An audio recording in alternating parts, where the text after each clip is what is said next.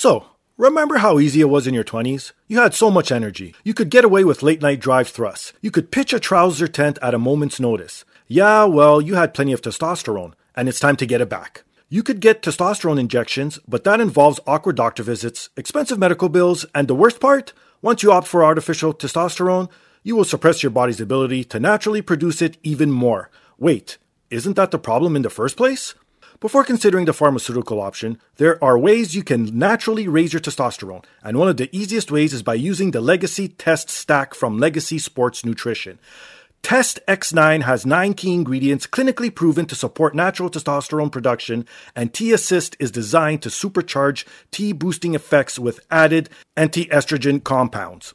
Nick Aldis, founder of Legacy Sports Nutrition, has been blown away by the feedback that customers have sent in after using the ultimate test stack. Guys are feeling stronger in the gym, have more energy. Guys in their late 30s have reported getting morning wood for the first time in years, and one even reported becoming a father after four years of trying. No matter what you do, if you're a guy, having optimum testosterone levels is the key to looking, feeling, and performing better. Try the ultimate test stack today. Go to legacysupps.com that is L E G A C Y S U P P S dot com and use promo code the podcast in all capitals D A P O D C A S T for 10% off your entire order.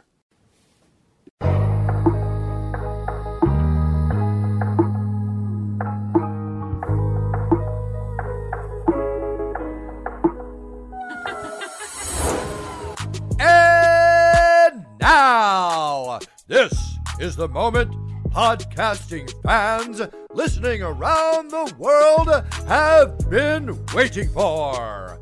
Coming to you, not so live from a listening device of your choice. It's time!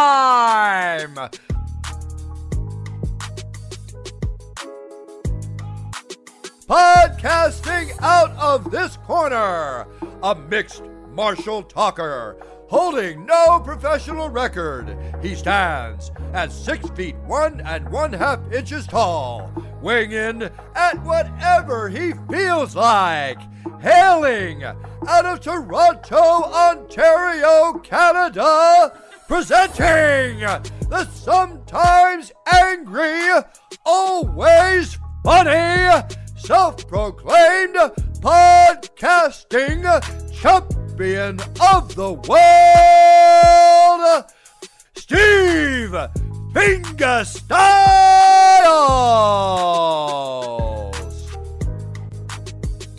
So, welcome to another rendition of the podcast. I am here once again, always again, and brought to you by First Row Collectibles. If you're into nerd culture, if you're into science sports memorabilia, if you're into wrestling memorabilia, please visit firstrow.ca. Use promo code ThePodcast20. You'll get 20% off. They ship worldwide. They got everything from comic books to science sports memorabilia to signed wrestling memorabilia from old WWF magazines to wrestling figures, anything you need or want. They update daily, so please visit them at firstrow.ca. And if you're into video games and books, please visit bossfightbooks.com today for great books on classic video games. You'll find titles like Metal Gear Solid, Super Mario Bros. 3, World of Warcraft, and so many others. Everything you see on their website's available in paperback and ebook format, so please check them out at bossfightbooks.com. And if you want to support me directly, please visit my merchandise store at teepublic.com or scroll down on today's device. It's embedded right there in the description. Click on that link, takes you right to the merchandise store. I got everything from hoodies to t-shirts to onesies to COVID masks still, hopefully not for long. But like I said, anything you need or want, it is there. But the easiest thing, the freest thing, the most important thing you should be doing, please rate, subscribe, review on all major platforms, most specifically Apple Podcasts, Stitcher, TuneIn, SoundCloud, Spotify, and iHeartRadio. So this week's guest is a professional wrestler who is a former GHC Tag Team Champ, two-time TNA Tag Champ, TNA World Heavyweight Champ, two-time NWA World Heavyweight Champ, which he held for 1,043 days. The dealer, the national treasure, Nick Aldis. Hey, Steve. Thanks for having me. No, thank you for doing this. Really appreciate it. How are you today, my friend? Um, I'm doing good. I'm very busy. Uh, just uh, uh, got back from Poland a few days ago and uh, had a lot to catch up on, and and um, including uh, uh, getting getting getting the footage from that show and cutting it together and um, getting it over to uh, to the brass at the NWA so they can use it in the show and just uh, just all, all systems go here at the moment with um, with my company Legacy Sports Nutrition kind of really really leveling up at the moment. So uh, it's tough. You know, we got it's tough to find enough hours in the day. Sometimes I um, sometimes uh, one minute I feel like it's six a.m. and I'm just getting started with my day, and the next thing I turn around and it's like three p.m. Like what happened? You know, but uh, but it's all good. I you know it's uh, you know time flies when you're having fun. So uh, you know I must be having fun doing what I'm doing. Well, that's what they say. When you do what you love, it doesn't feel like work, right? Yeah, no, I mean it doesn't. It's it's uh, it's I do I do really love what I do, and, and, I, and I appreciate the fact that the, the, business is, is growing quite quickly. And right, um, yeah, it's just it's it's tough when you you know for me it's I, am I'm just my own worst critic, so I've always got I've, I've, always got stuff I haven't done yet, and then I come on, you know, like sure. you haven't done this, you haven't done that yet, you know, come on, it's like you know, it's I'm pushing myself, uh, but also making sure that I'm being a good father and you know get spending time with with my son and of making course. sure that you know he has everything he needs and you know he has my time and attention so and we've got horses and dogs and you know it's a, the full-time job just just maintaining this house so i could only imagine my friend i could only imagine so poland first time wrestling there yeah oh yeah okay. I, I believe it was the first uh, the first independent wrestling show ever in Poland. What? Shut up! Are you serious? I think for, from what they were telling me, I guess WWE had been there a couple of times. Okay, on sure. the, you know on European stops and stuff, but I don't think they'd ever had there was ne- there had never been a, a pro wrestling show that was actually produced. Uh, you know, by Polish and promoted by Polish people. So, and it was uh, it was incredible uh, production value. The um, the guys behind it, you know, really spared no expense. They, they were very, very professional.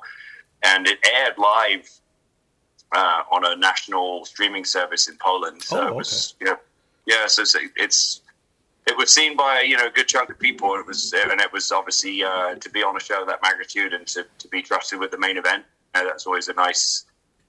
That's a, that's a very nice compliment and, and sure. you know a testament to my work, and I appreciate that. And I had a great time. Had a love, you know, the the uh, the event organizers were very, very gracious and accommodating, and got a nice trip to Krakow and still some, you know, did some sightseeing there and stuff like oh, that. Beautiful. So was, that's the, that's for me is the is the biggest thing when I get to go to some of these other places, getting to actually spend some time and actually go visit, right? You know, do some tourist stuff and you know experience the experience the different cultures and the food and everything like that. So I, I yeah, I loved it. Well, hopefully, hopefully go back. I assume you've pretty much been everywhere too, because again, of wrestling. Where's one place you haven't been that you're still chomping at the bit to get to? Um, South America. Really? Okay. Uh, haven't been haven't been to South America yet. We we there was a TNA tour that was supposed to happen.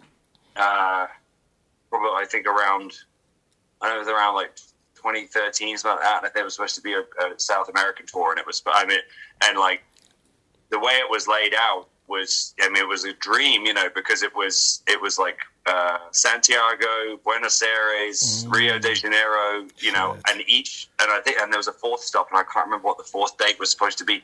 Okay. And each day there was a day off in between. Nice. So it was like, oh my god, this is going to be so great, and and and uh, the the promoters in South America like pulled out like at the very last minute, oh. and uh, we were we were all at the airport. Like we were literally all the all the TNA talent had. We were all going to be on the same flight from Atlanta to Santiago. Okay. And um, we'd all gone. We'd all taken our first leg flights from wherever we were. You know, we were coming from. Sure. So we were all in the Delta Lounge in Atlanta like drinking and like looking forward to go. Oh, we're going to go to oh, we're going to South America. It's so great. And then like every, next thing you know, all our phones start buzzing. Like, don't get on the plane. Don't get on the plane. Don't get on the plane. oh my god. So I guess like the the promoters in South America had paid fifty percent up front. Okay. And they were supposed to pay the second fifty percent for the tour. You know, the, the day of the, and they still hadn't paid. So the office went, sorry, don't turn around and come back. So. Oh my god. We were like, it was, you know, I mean, I've never. It was so funny because we were just all, yeah. Then we're all just sort of hanging out in the lounge, and, right. you know, in Atlanta, going, "Well, I guess that's that." And we just turned around and went home. Oh you know, my still God. got paid and everything, but it was Right. like I was so looking forward to going to South America and having a day off in between to you know to explore and Sure. stuff all that. So that's that's one I still want to still want to do. Um, I'm trying to think like there's. I mean, you know, there's there's. I mean, I've been I've been fortunate. I've been around. I've been to a lot of a lot of countries um, and a lot for wrestling. Uh, but uh, you know, the the the funny thing is now that I feel like in the next you know in the next few years I feel like there's going to be some more opportunities to, to for, for new countries that have never had wrestling Mm. before to, to start. Just because now with the globalization of everything and media, and Sure. you know, there's all these countries now that are so you know that, that even if it's not on TV, there they're being exposed to it online, and you know that's kind of the the, the situation in Poland. You know, it was kind of how it was there. It was you know, it's I I couldn't. I mean, I, I was amazed. You know, to walk out and to get such a strong ovation and to have everybody know my, you know, know who I was and to know my stuff, and they're all wearing, you know, t-shirts, wrestling t-shirts, That's and cool. You know, it's it's a cool feeling, and you think, wow, this is, you know, it, that's the that's the new world, you know. So Right. there's sort of pros and cons of people like to be people. Obviously, you look at the business and you go, oh, you know, there's there's it's not as popular as it once was uh, domestically, Sure. but at the same time, you know, there, there is there, there is definitely scope for you know greater visibility internationally. That tends to be the ebb and flow of the business. When when things when when interest is a little lower uh, stateside, it tends to be heightened elsewhere. And the cool thing about going overseas is like these crowds aren't spoiled. They they, they haven't they haven't been to you know twenty shows and they haven't you know they, they, they don't they don't try to be too cool and they don't try to take Ah, over the show like sure. they're they're they're just so happy that there's a show, you know, and they're just they're so enthralled that there's a that you know that, that they're getting to be part of an event for the first time. So they're they're so enthusiastic and so responsive. So yeah, I I, I can't wait to go back. Well, you brought it up, the popularity thing. I want to touch on this quickly because I always have this discussion with people as well.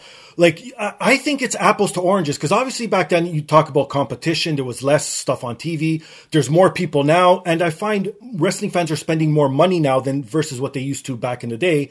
And obviously just the advent of all the promotions popping up and everyone getting paid a good amount of money. Is it really less popular than it was back in so-called the Attitude Era?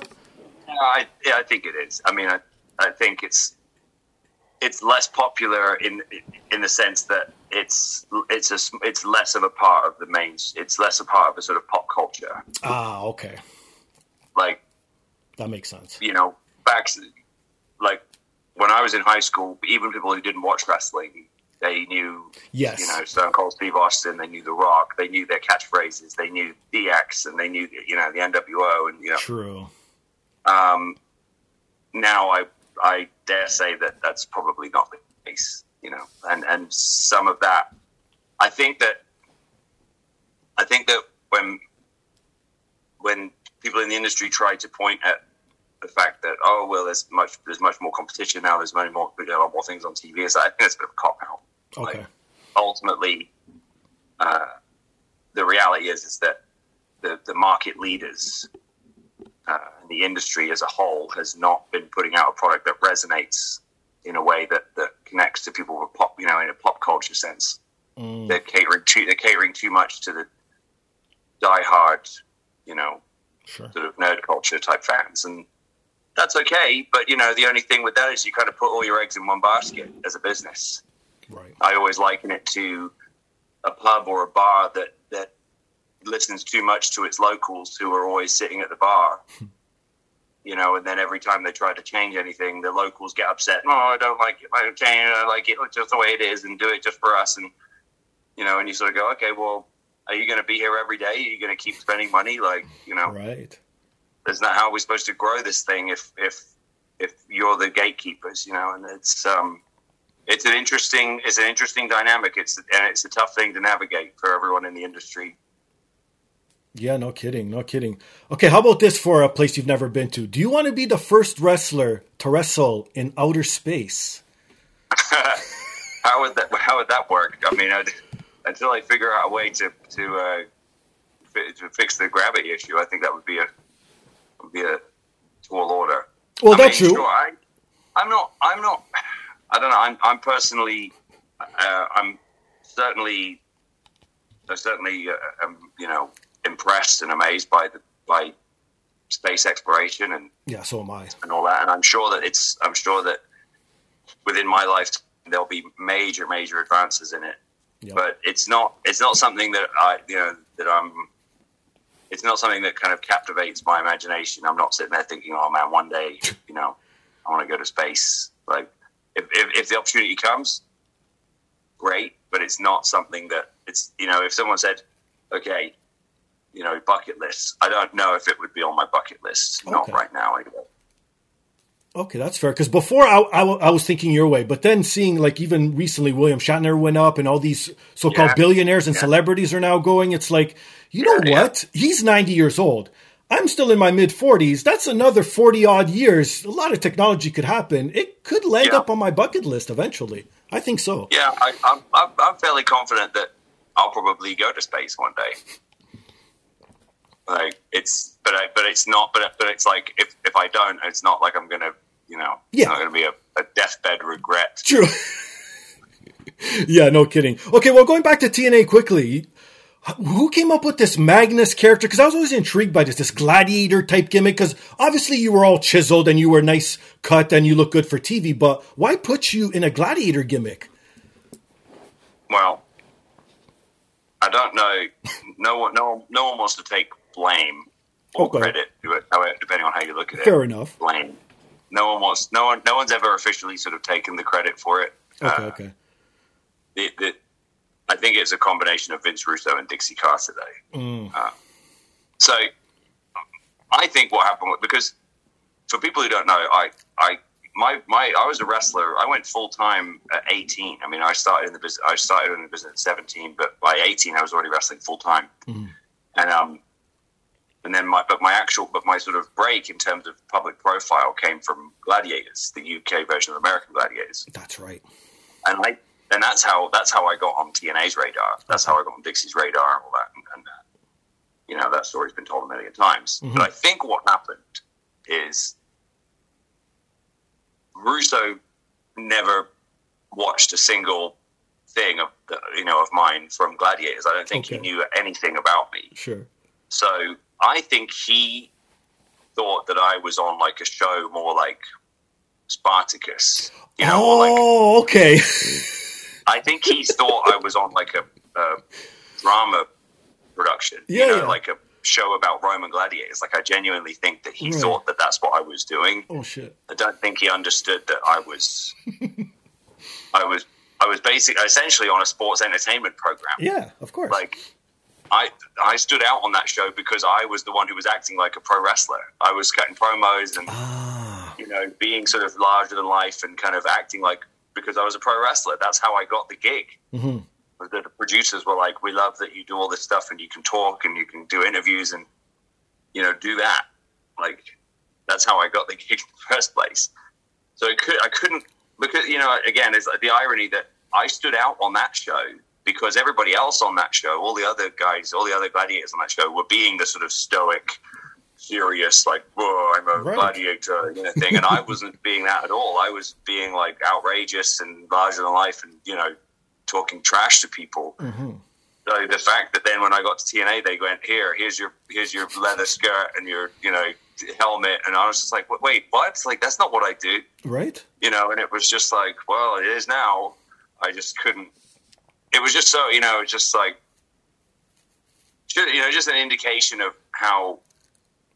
Uh, and we could talk about this all day, but you know, TNA, they gave me everything. Mhm. Right? Like it, it, you know, my- that, you know, that I was, I was very fortunate to come on board at a time when TNA was really at its peak Yes. like 2009 you know that was that was you know little did we know at the time but that was going to be kind of peak TNA in terms of you know popularity and business and everything else but Right, right. it was just such a perfect example of how they squandered it because it was like the left hand didn't know what the right hand was doing and you know just there was, there was some arrogance in the was some arrogance in the way it was run and produced and stuff. There was a little bit of sort of, you know, lack of attention to detail at times. But I, I, mean, I was just glad that I was able to survive that awful gimmick. Right, I know. Sort of, uh, because that you know that could have been that could have gone a very different way. You know, it doesn't always go that way.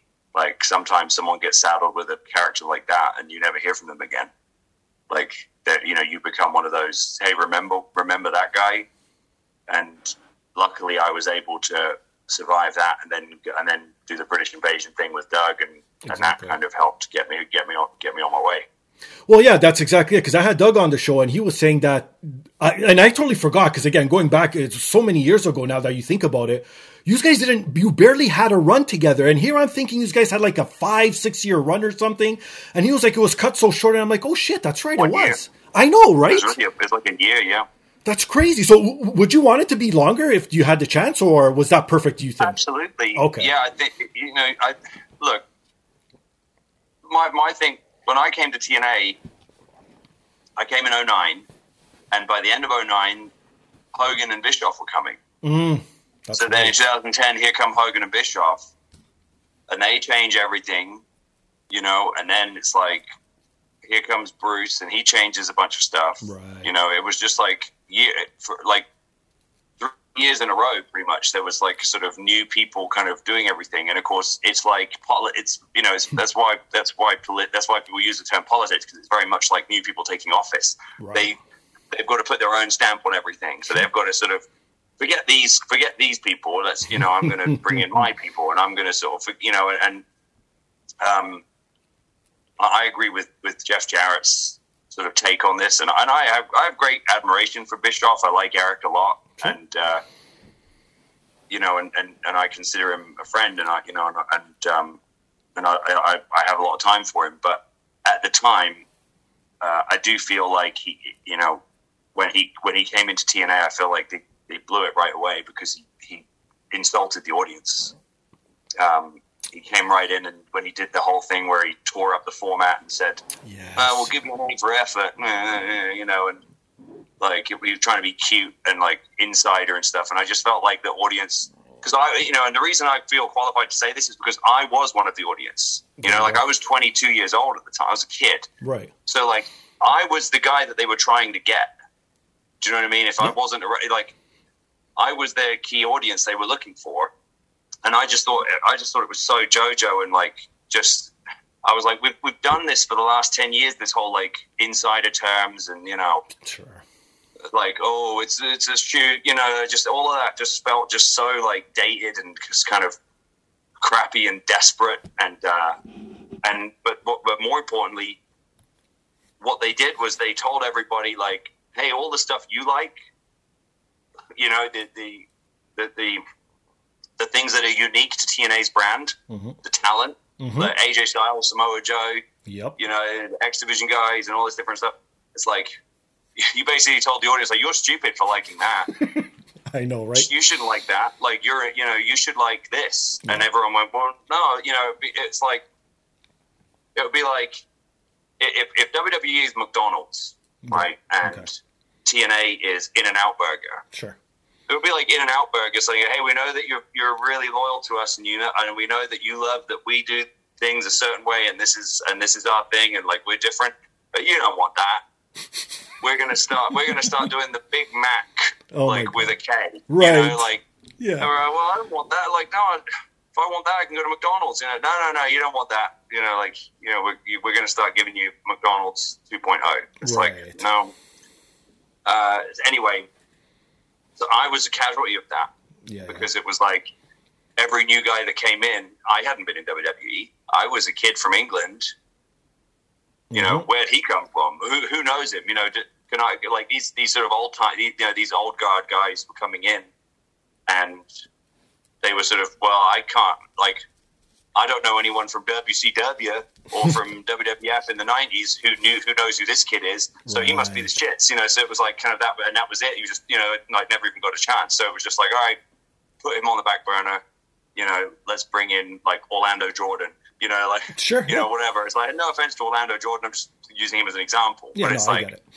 it. was kind of like I, I, it was very frustrating for me. But at the same time, uh, I learned a lot, you know, because I'm uh, because I, I I sort of developed a, a, a different mentality, and even and I just and I also learned to appreciate the the the, uh, the the spots when I got them, you know, and maximize them, and I and I, and even even even though I was you know horribly used, I was still getting even if it was just on house shows or you know throwaway like Xplosion matches and stuff, I was still getting a chance to, to wrestle loads of really good talent. So I was right. still learning on the job, you know. And, and so by the time I hit my mid 20s mm-hmm. you know, and I was tagging with Joe and okay. going to Japan and you know doing stuff like that, yep. like I felt I felt more ready for it, and I started sort of getting more comfortable in my own skin. And then you know, when you really when you really break it down. Uh, it's easy to be entitled and the punk kid and sort of go, oh, they should have done more me. They should do this, should do that. but at the same time, I was 27 and I won the world title. Right. You know, so I said, I, I, I, I you know, I kept plugging away and, you know, kept punching and punching and punching and, you know, to, to eventually, to go from the, you know, that awful gimmick, like fast forward five years, like I'm beating Jeff Hardy in a you know in a, in a title match and winning my first world title. Right. You know, not too shabby. Uh, it's just just just a fascinating. You know, there's so much there's so much ground to cover with TNA, and I'm glad that Conrad and you know with his podcasts and you know are starting to sort of unearth a lot of it because right. it's, like, I, I, it's really fascinating. I, have been thinking about doing a podcast of my own where we, you know, where it's more like TNA in the trenches, you oh, know, like okay. the, you know, from the perspective of like the guys who were there, right. you know, in, in positions like mine, you know, not not top guy, not like Kurt and you know, like the top guys who came in and kind of got like great money and sure and uh, you know were treated well and you know were sort of involved in all the process like but like from the perspective of like guys like me or you know crimson and you know the guys like who are sort of like and especially for me, I feel like I have quite a unique perspective on it because I came in as a sort of as a kind of nothing prospect. No, yeah. no, not nothing. You know, that's not fair. Dixie, you know, they, they went all out to, to promote me from the beginning, and I was treated very well. Mm-hmm. And I'll never and I'll never I'll never forsake. They always paid me on time. Nice. I know there was sort of different controversy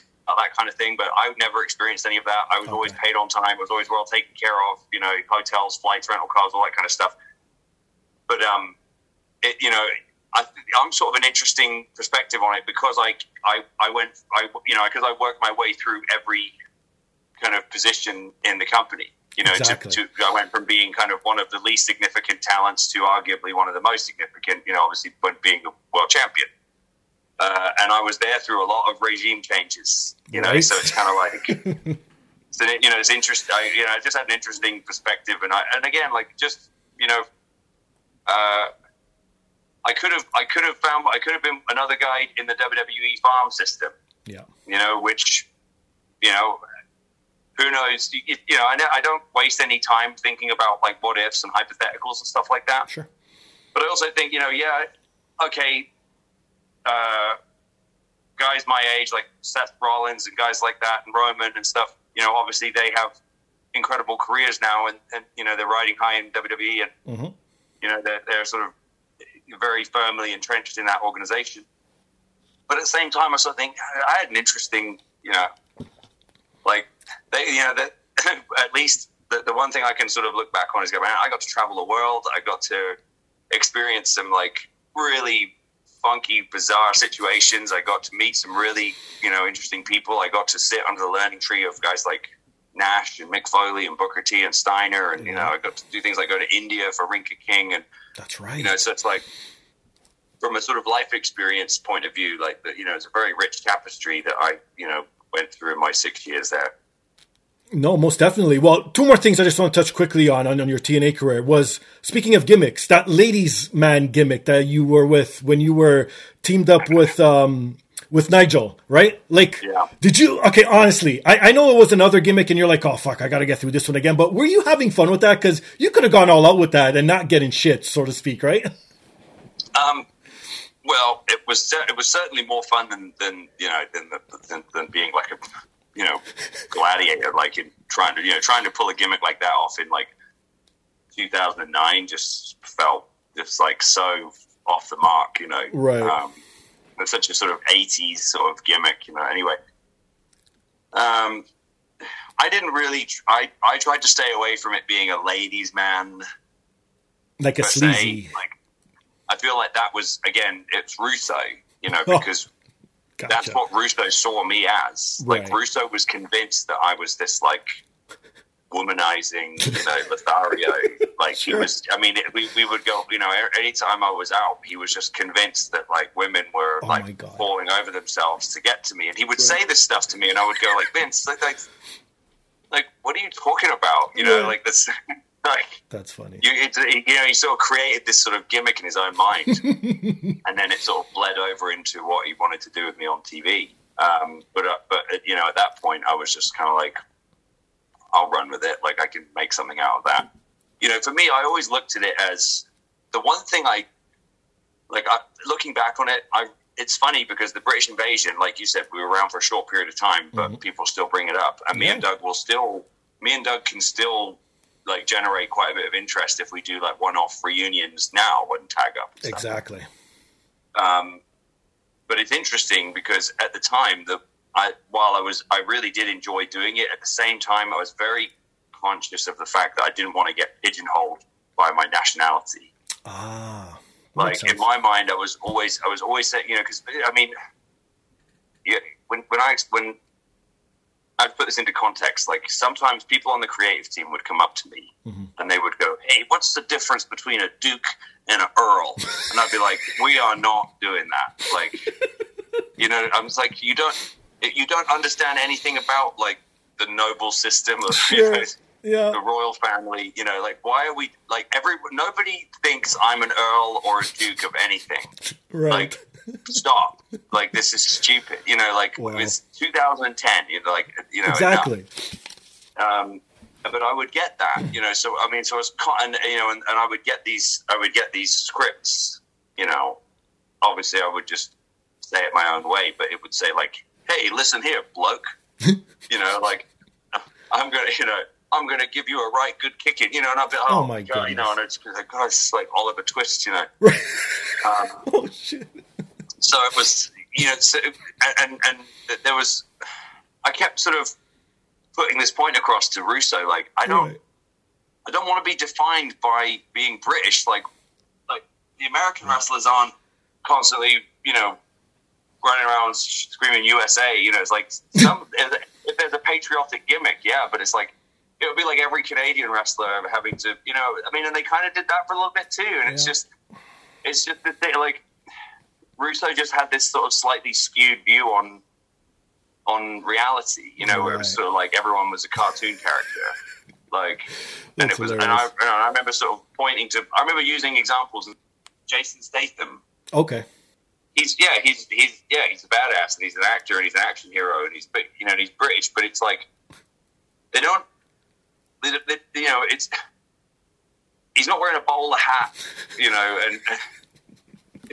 You know, I he's, get it. I think it's gonna sort of, isn't going to sort of redefine the fact that he's British all the time in every movie. You know, he's just sort of he's just kind of doing his thing. Oh. And I said, I, and you know, look at you know, if you look at look at Tyson Fury now, you know, there, Right. there were no Brits, or I mean, other than other than expats, you know, there were, there were the Brits couldn't travel across to Vegas for the for the third Wilder fight, Right. but he was still hugely popular. Mhm. You know, he was still super over. Why? Because he's not defining himself by his Britishness. Thank you. Exactly. You know, he's he's just a he's just a, an amazing character, an amazing you know personality, an ambassador for the sport, and just an amazing, compelling human being to Mhm. any you know just mean, transcending boxing, transcending sport. He's just an interesting human being. Yeah. No. So kidding. it's like, uh, and, I, and you know, in my mind, I was always like, I want to, if I want to try to reach the, you know, I want to be a top guy here and be the world champion and everything like that. Like, I can't just be constantly defined by my Britishness, you know. And That's true, but again, like you said, if that is the gimmick, then it works. Like even in the MMA world, look what it's done with Conor McGregor with the Irish following that he has. It's like half the country comes and sees him fight, right? yeah, I think, I think that's slightly different because but there's such a strong Irish population in, in America Okay. that and I think that I, I do I understand what you're saying, and and and it's not like I'm trying to hide away from my Britishness. Right, right. You know, No, I celebrate course. it very openly. Yeah.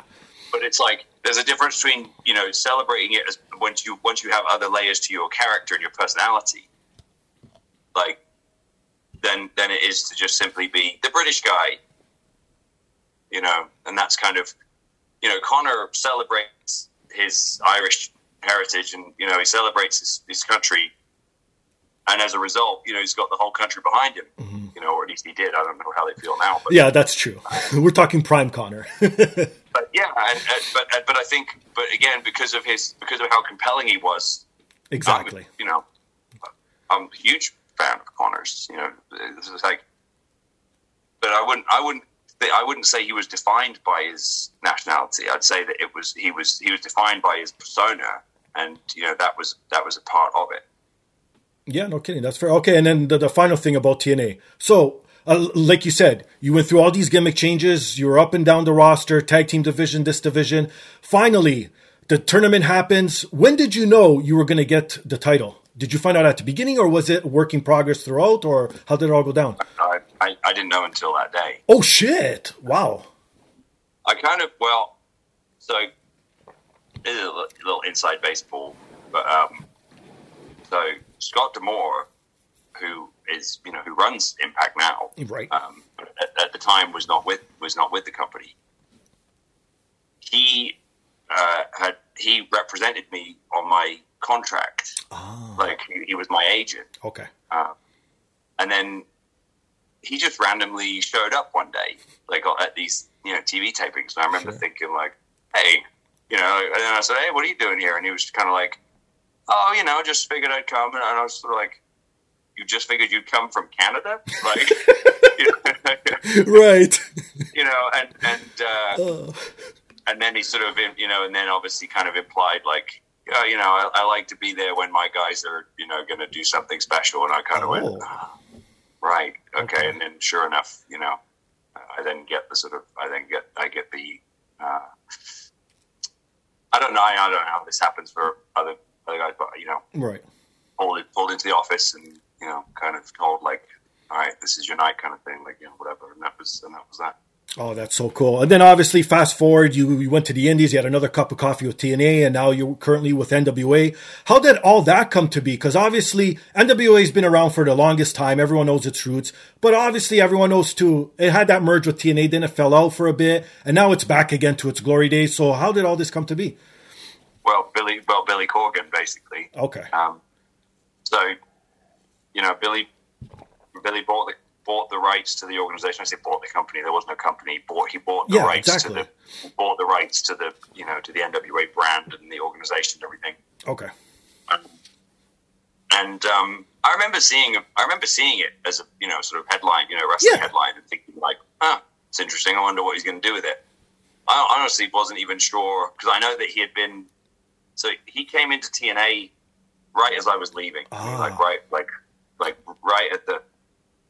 I think his first his first day there, sort of in a, in some sort of official capacity, Mm-hmm. was literally my last Wow. set of tapings when my you know my contract was up and I didn't renew it. My, I didn't renew my contract. Right. Um, so it was kind of like a, he, you know, he already knew Mickie a little bit. He already had, you know, they, they, they were friends from WWE days and stuff. So it was kind of like, so there was, know, it was, it was kind of like, you know, it was, it was all fine. And I think he might have even, he might have even been involved in, you know, producing one of my last segments, but it was very just sort of like, Hey, good to meet you. And, and it, but it was sort of like awkward because I'm leaving, you know, but Right. you know, good luck kind of thing. And, you know, Yeah, yeah. it was just one of those, so it really had no, no, no real relationship business wise to speak of.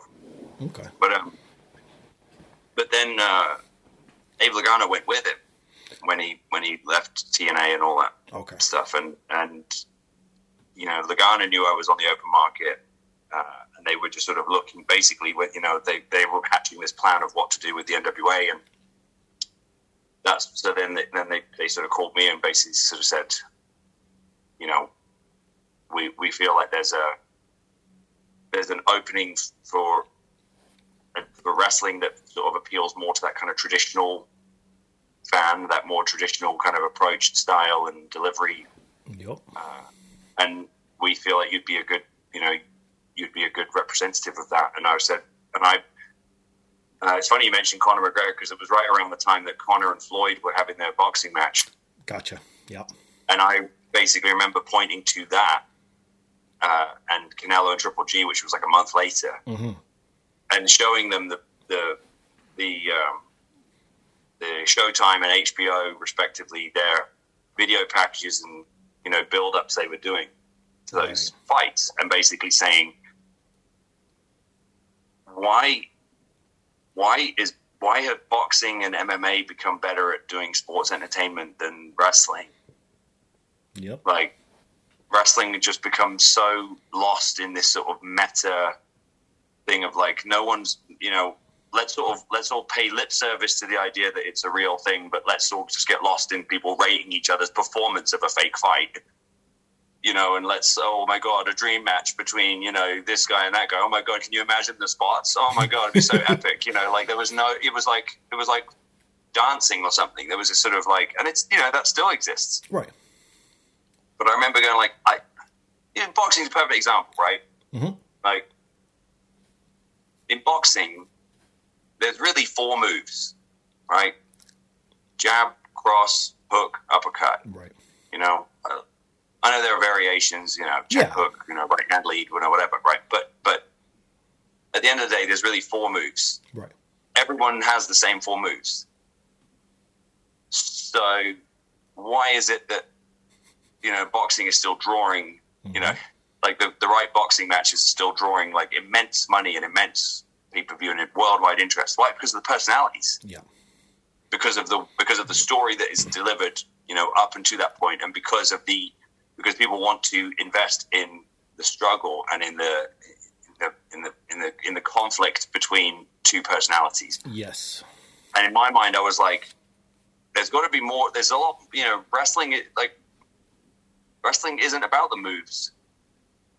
Like, if you can do cool stuff, like, great, that's fine, but that's not really what it's about. Yep.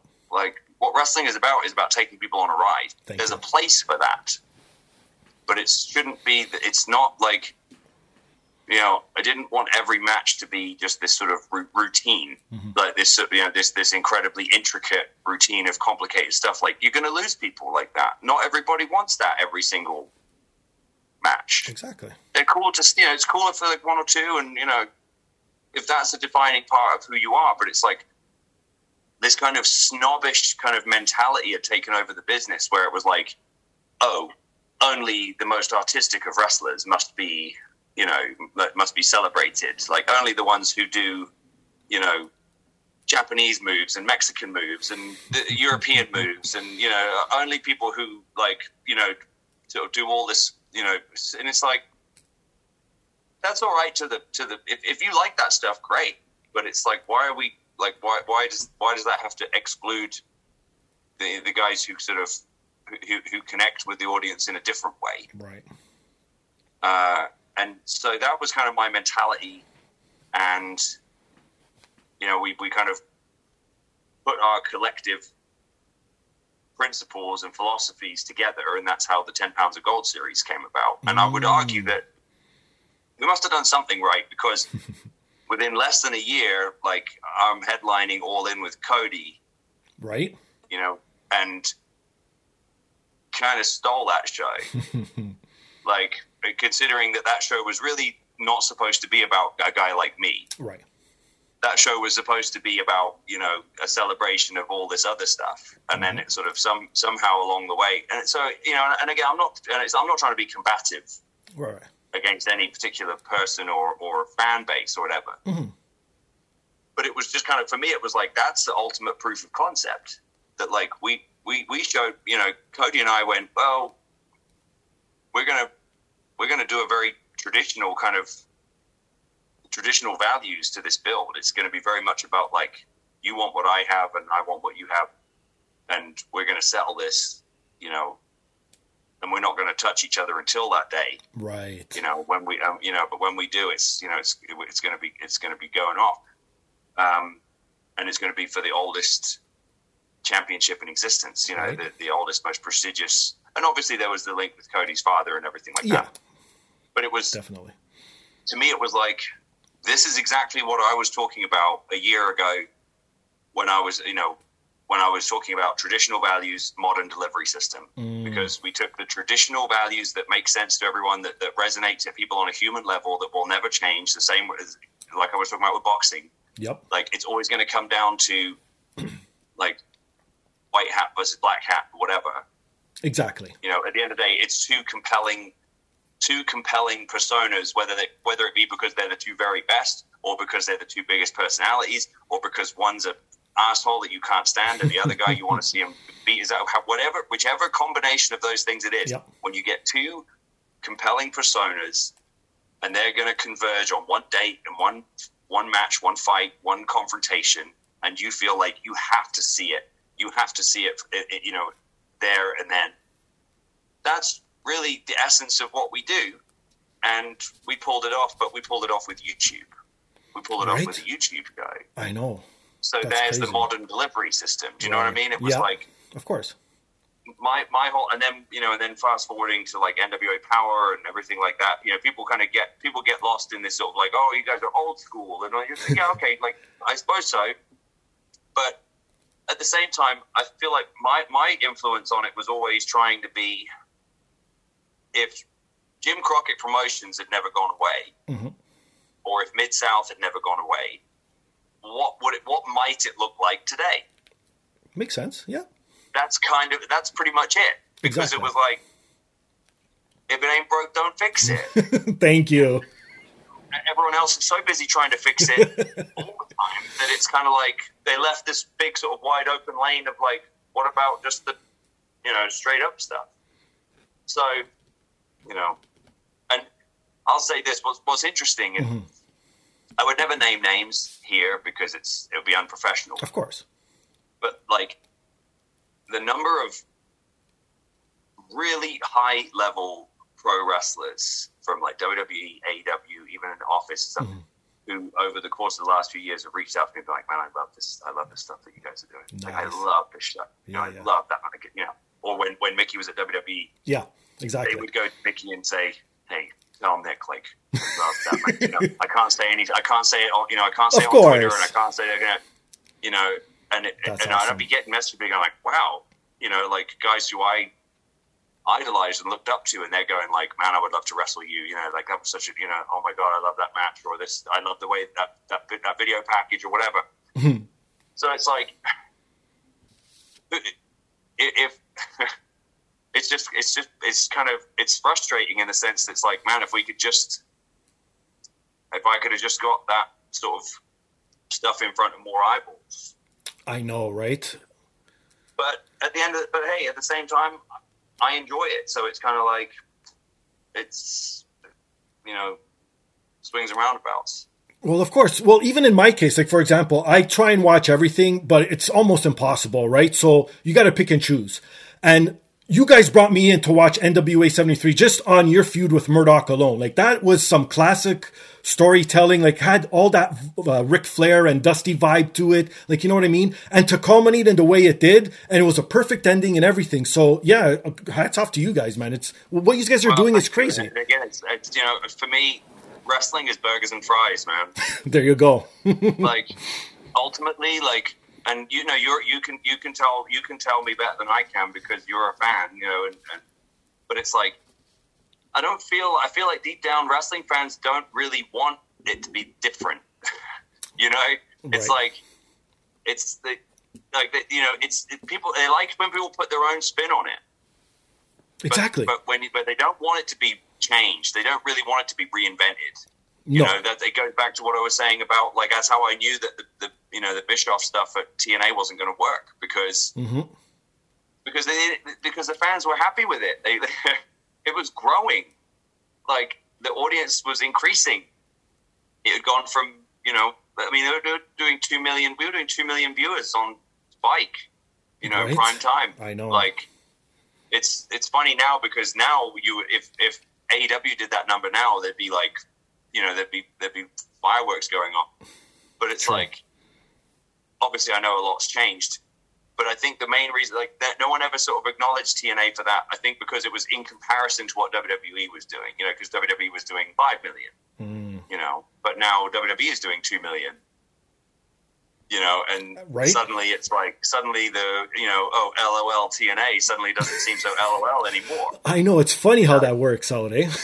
yeah, and it's like it's just funny, you know. Well, and it's also, but it's also kind of sad because it just shows the level of influence that like certain people have on the industry in terms of the narrative, Sure. you know. And we we know who we're talking about there. And we don't need to mention their names. We don't need to give them any more publicity.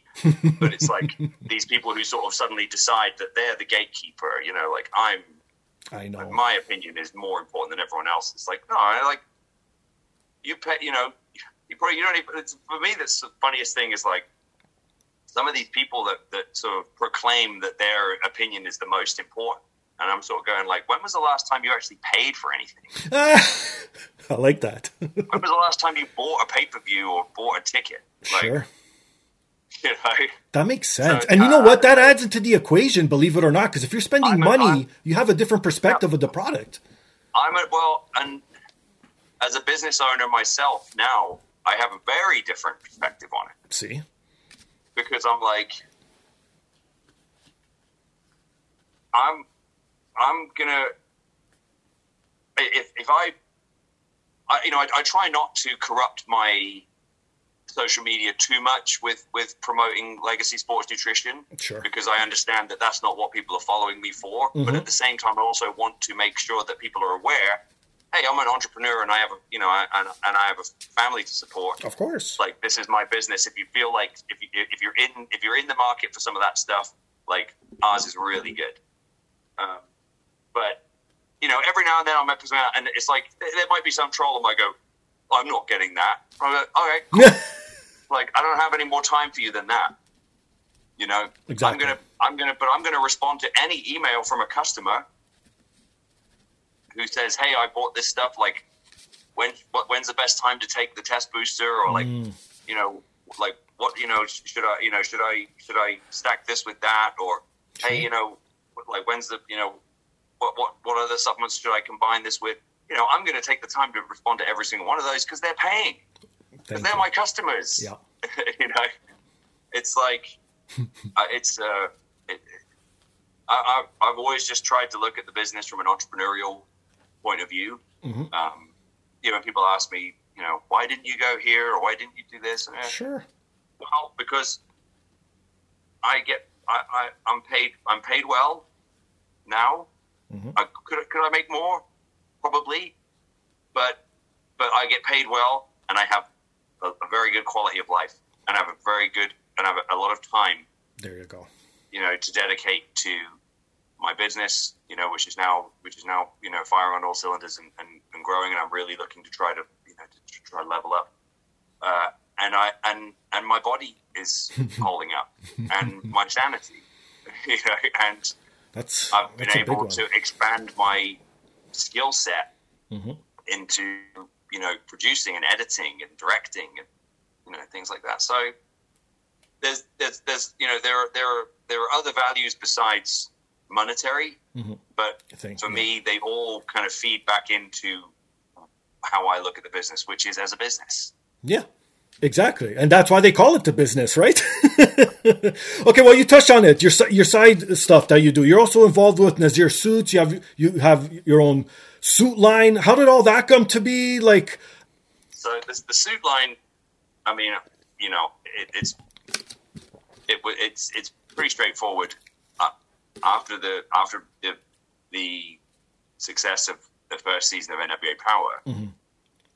um, I just I you know I randomly got a message on Instagram one day from from a guy called Ziad Nazir, and he's in Miami, and he said, "I'm a I'm a tailor. I, I do custom made suits, and I, you know this and that." And he goes, I, I I recognized one of the fabrics that you use.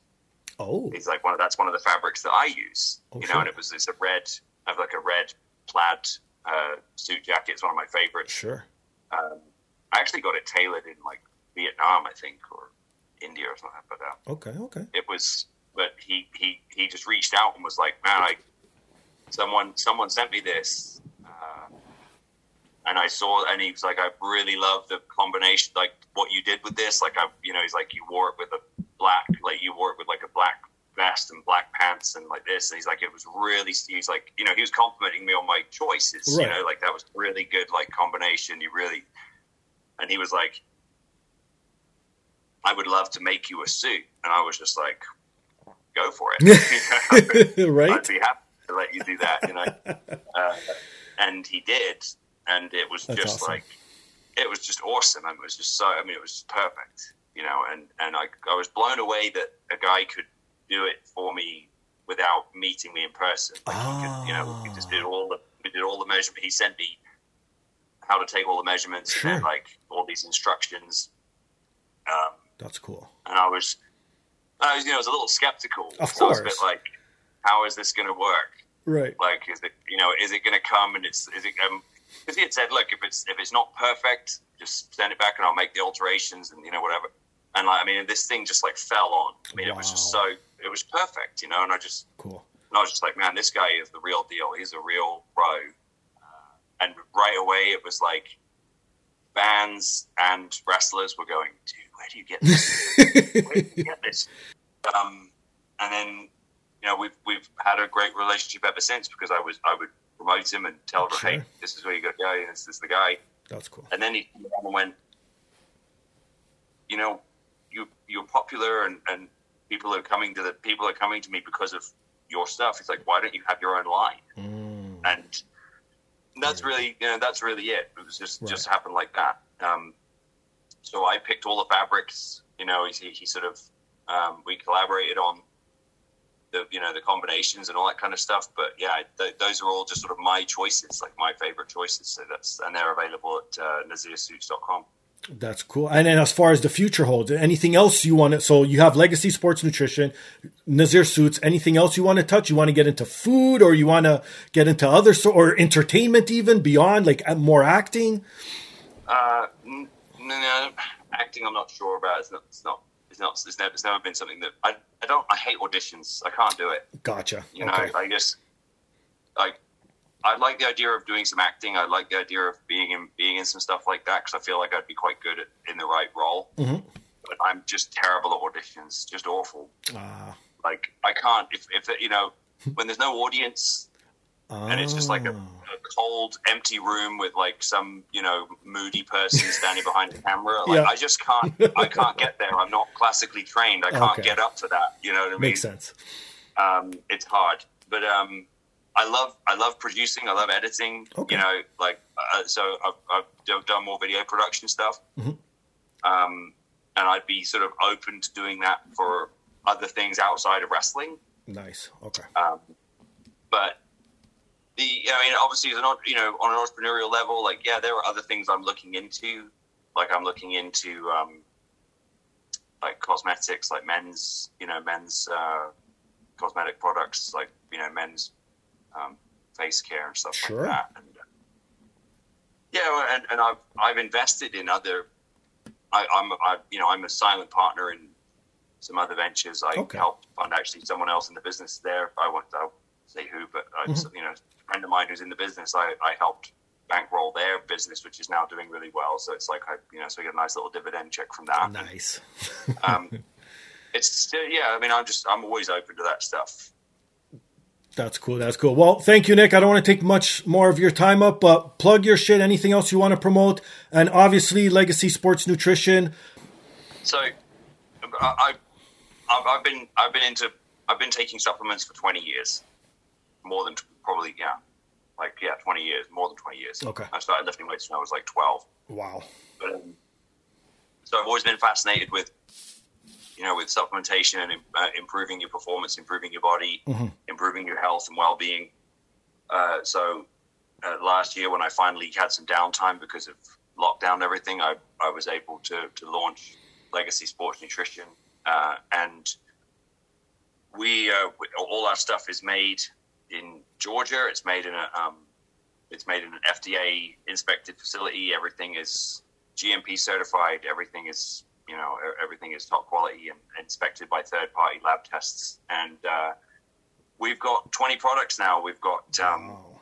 testosterone boosters, sleep aids, Uh, we've got a women's line that Mickie has headed up, um, which is you know which has got some really really unique products that are that, that are specifically designed to to to work with a, a woman's body because they have you know women have different sort of nutritional needs and different biological processes and uh, and we have everything from we have collagen we have um, we have stuff that you can take to help kind of neutralize the negative effects of carbs mm. uh, so you know so you don't have to be you ain't gonna be like a super serious trainer you know you're gonna be someone who's super into bodybuilding and training every day and all this kind of stuff the sleep aid is our is one of our best sellers. The sleep aid and the test booster. I mean, I've had guys reach out to me who said, "I've been taking the test stack okay. for two weeks and I can't believe it. Like I feel, I feel like brand new. Oh, you know, shit. and you know, typically guys in their sort of mid thirties to sort of to mid forties, and they sure, go like, sure. "Oh my god, I feel like a brand new person. Okay. like I'm sleeping better. I've got more energy. I feel like, you know, I've got more strength. I've got more like get up and go. Mm-hmm. And um, and we just launched a CBD line.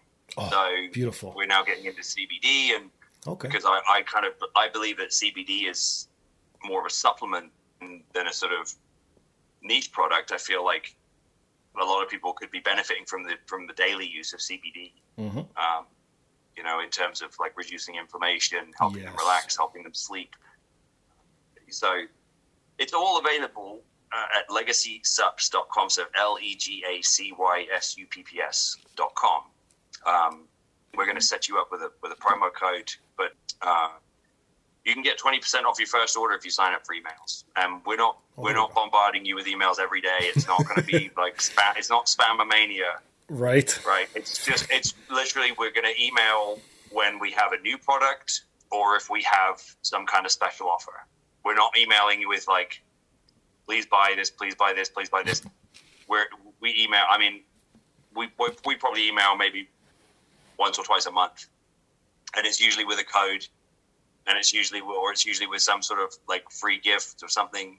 Um, like we're we're getting ready to. Uh, I just got a shipment of um, waterproof Bluetooth speakers, which are going to be a going to be going to be a giveaway for for certain customers. Stuff coming up in the next wave of promos and stuff like that. So uh, and and for the most part, uh, most of the time, if you reach out to info at legacysupps.com, like I will get back to you. Like it will be me personally responding. Sometimes, sometimes it might be someone else from the team, but it's most of the time it's going to be me. Um, so you know, and I, I personally use all the products. Mickie uses the, the her legacy stuff. All of my friends, a buddy of mine, I live in Tennessee. Mm-hmm.